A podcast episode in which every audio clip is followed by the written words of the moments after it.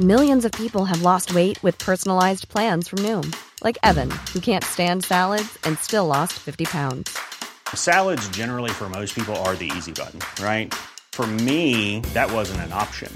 I never really was a salad guy. That's just not who I am. But Noom worked for me. Get your personalized plan today at Noom dot com. Real Noom user compensated to provide their story. In four weeks, the typical Noom user can expect to lose one to two pounds per week. Individual results may vary. Ever catch yourself eating the same flavorless dinner three days in a row? Dreaming of something better? Well, HelloFresh is your guilt-free dream come true, baby. It's me, Keke Palmer. Let's wake up those taste buds with hot, juicy pecan-crusted chicken or garlic butter shrimp scampi. Mm. HelloFresh. Stop dreaming of all the delicious possibilities and dig in at HelloFresh dot com. Let's get this dinner party started.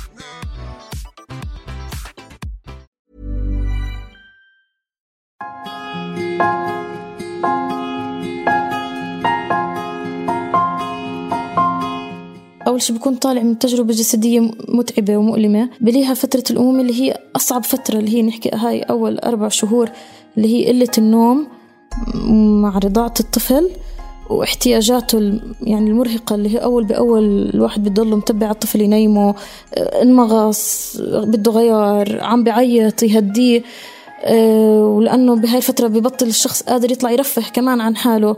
يعني تعب جسدي ونفسي مش معقول. كيف أنا مط... بصيروا يتوقعوا منك إنه أنت تكوني كتير مبسوطة.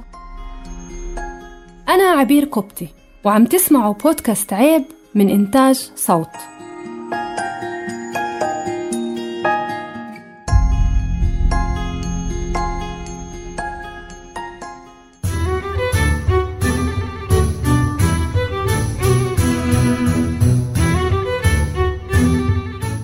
سنة أمومة بالنسبة إلي ما كانت سهلة بالمرة، وكان فيها كتير تحديات وصعوبات خلتني سألت حالي أنا ليش ولا مرة سمعت من صديقاتي اللي خلفوا قبلي وربوا أولاد عن هاي الصعوبات.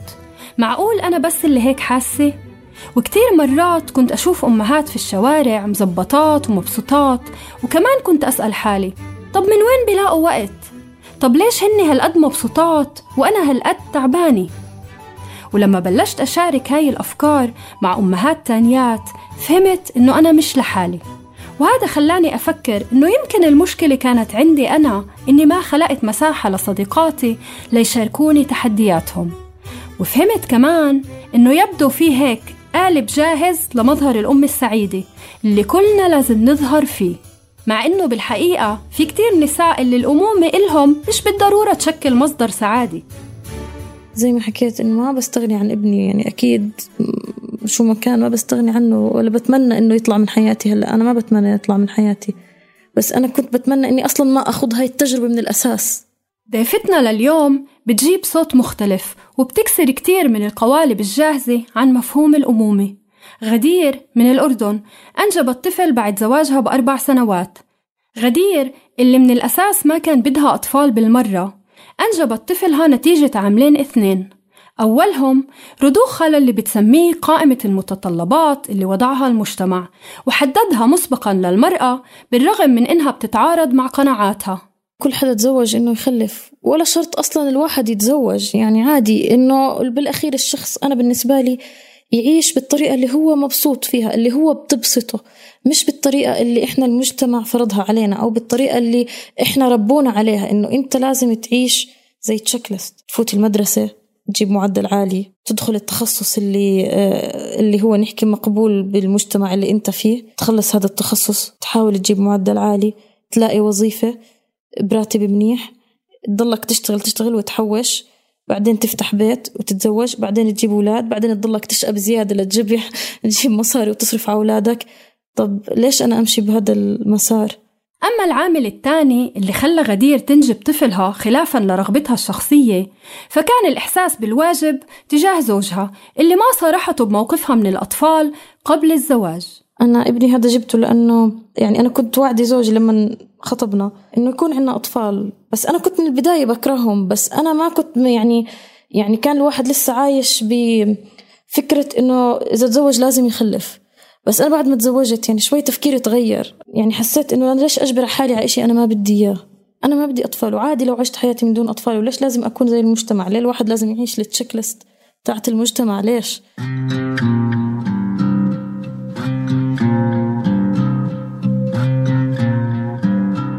الطريقة اللي بتتحدث فيها غدير عن تجربتها مع الحمل والولادة ولحظات الأمومة الأولى مش طريقة مألوفة أبداً، وبتخالف تماماً الصورة الرومانسية اللي في أذهان ناس كتيرين عن هاي التجربة.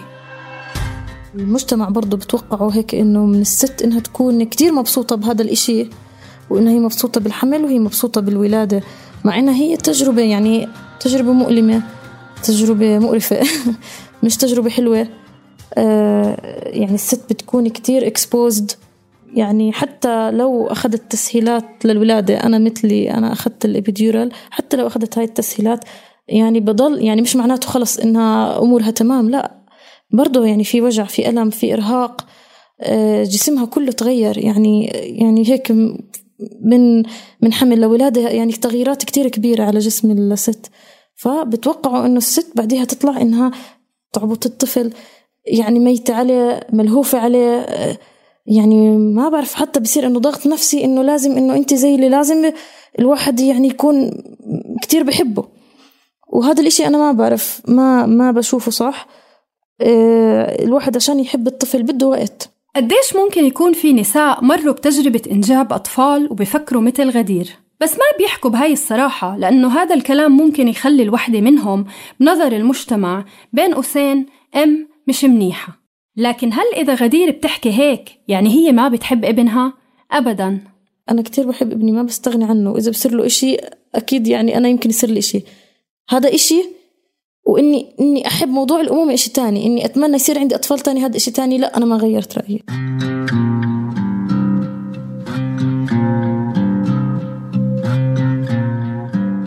بالنسبة لغدير الأمومة تجربة صعبة، سلبت منها حياتها السابقة اللي هي اليوم بتشعر بحنين لإلها بكل ما فيها من حريتها، راحتها، انطلاقها، وسلطتها على وقتها. أنا بالنسبة لإلي اللي يمكن مش قادرة أتعايش معاه لهلأ، إنه أنا بضلني أقارن حالي بحياتي كيف كانت قبل الأطفال وكيف هلأ مع طفل، مع طفل واحد، يعني فقط، يعني فقط كل حريتي، ما بقدر أطلع وأجي وقت ما بدي، ما بقدر، وقتي مش لإلي، ما بقدر أسوي الإشي اللي أنا بدي، حتى لو أنا قاعدة في بيتي وجاء عبالي أخذ راحتي بإشي معين مو قادرة أعمله، لأني لازم أضلني حوالين ابني، أدير بالي عليه، أطعميه، أغير له، ألعبه، فحتى الوقت اللي إلي وحتى وأنا في بيتي مش لإلي. بضلني أقارن بحالي إنه أنا كيف كنت قبل، يعني هيك ممكن كنت أحس حالي يمكن حاب الحياة أكتر، تحس إنه في حب للحياة أكتر، إنه إقبال على الحياة أكتر، إنه بدير بالي على حالي أكتر، كنت بهتم بحالي، بهتم بشكلي، وقت ما بدي أسافر أو ننزل على مكان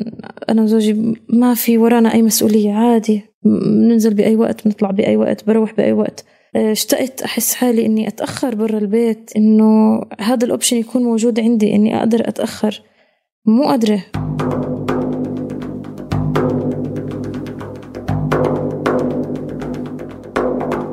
غدير هي كمان امرأة عاملة، يعني بتشتغل وظيفتين كاملات إذا مش أكتر، واحدة برا البيت وواحدة جوا البيت، لأنها شايلة المسؤولية الأكبر في رعاية ابنها.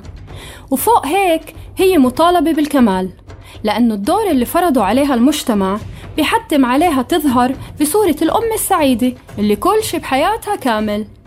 وإذا بتعبر عن تعبها، ألمها، ومشاعرها الحقيقية، بتخسر هاي الصورة الوردية.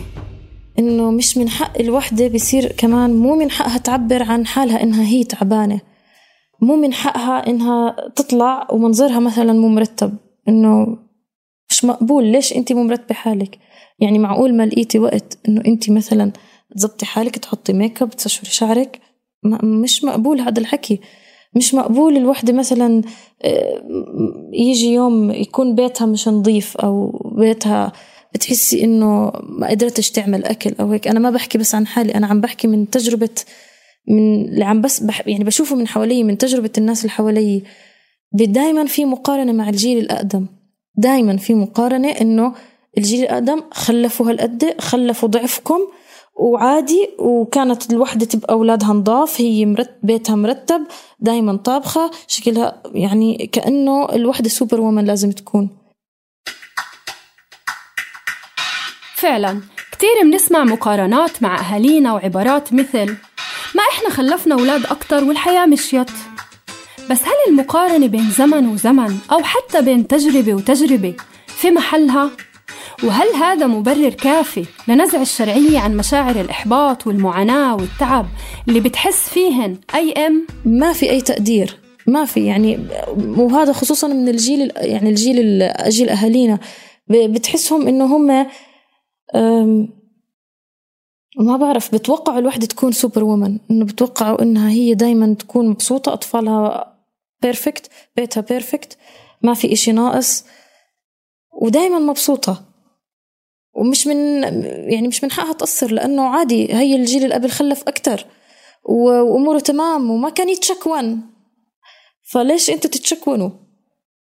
فهذا الإشي كمان كتير بدايق، مع إنه يعني لما نيجي نقارن إحنا وقتنا بوقتهم يعني في كتير اختلافات، يعني حياتهم أبسط، حياتهم أسهل، حياتهم أرخص، ما كان في تعقيدات وانفتاح زي وقتنا هلأ. يمكن الأم في مجتمعاتنا بتحصل على كتير من المساندة والمساعدة من الأهل والأقرباء، وهذا إشي حلو، لكن اللي بضل ناقص هو تفهم إنه الأمومة مش هي التجربة الجسدية فقط على قد ما منحب نتصورها رومانسية.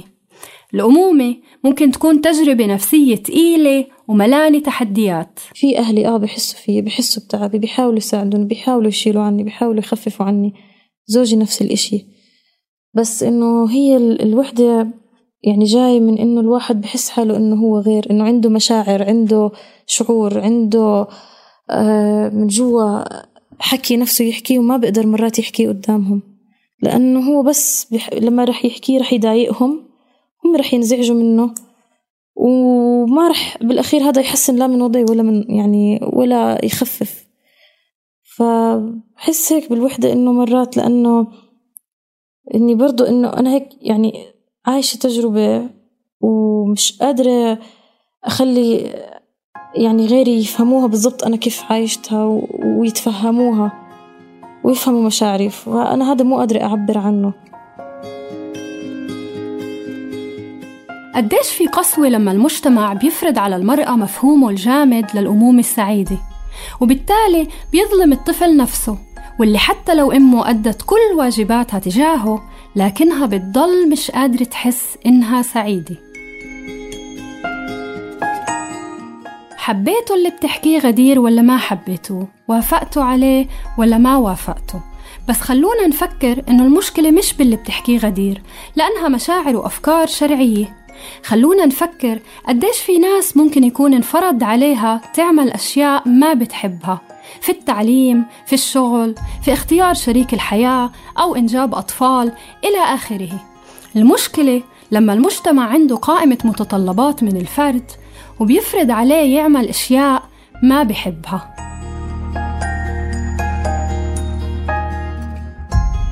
كنا معكم في التقديم عبير قبطي، وفي الإعداد راما العريان، وفي الهندسة الصوتية أنضوني حنا، وقدمنا لكم بودكاست عيب من إنتاج صوت. تابعونا على فيسبوك وإنستغرام وتويتر، وفيكم تسمعونا على آي تيونز أو على أي بودكاست بلاير تختاروه. العيب هو سجن موجود بس في راسنا. خليكم على السمع في الحلقة الجاي.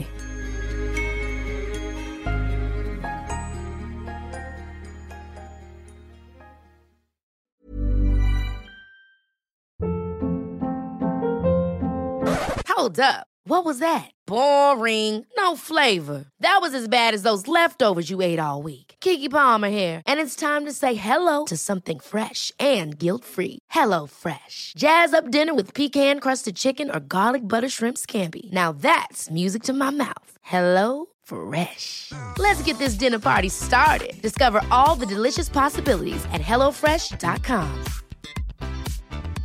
Want to get a chiseled look in the jawline? Sculpt and shape your jawline with added volume from Juvederm Volux إكس سي. Juvederm Volux إكس سي is an injectable gel specifically designed to be robust enough to improve moderate to severe loss of jawline definition. And it is the first and only hyaluronic acid filler approved for the jawline. Add volume to your jawline for a chiseled look with Juvederm Volux إكس سي. For important safety information and to find a licensed specialist, visit Juvederm dot com. Juvederm dot com. That's J U V E D E R M dot com. Not for people with severe allergic reactions, allergies to lidocaine, or the proteins used in Juvederm. Common side effects include injection site redness, swelling, pain, tenderness, firmness, lumps, bumps, bruising, discoloration, or itching. There's a risk of unintentional injection into a blood vessel, which can cause vision abnormalities, blindness, stroke, temporary scabs, or scarring. Talk to a licensed specialist to find out if it's right for you. Visit Juvederm dot com. That's J U V E D E R M dot com.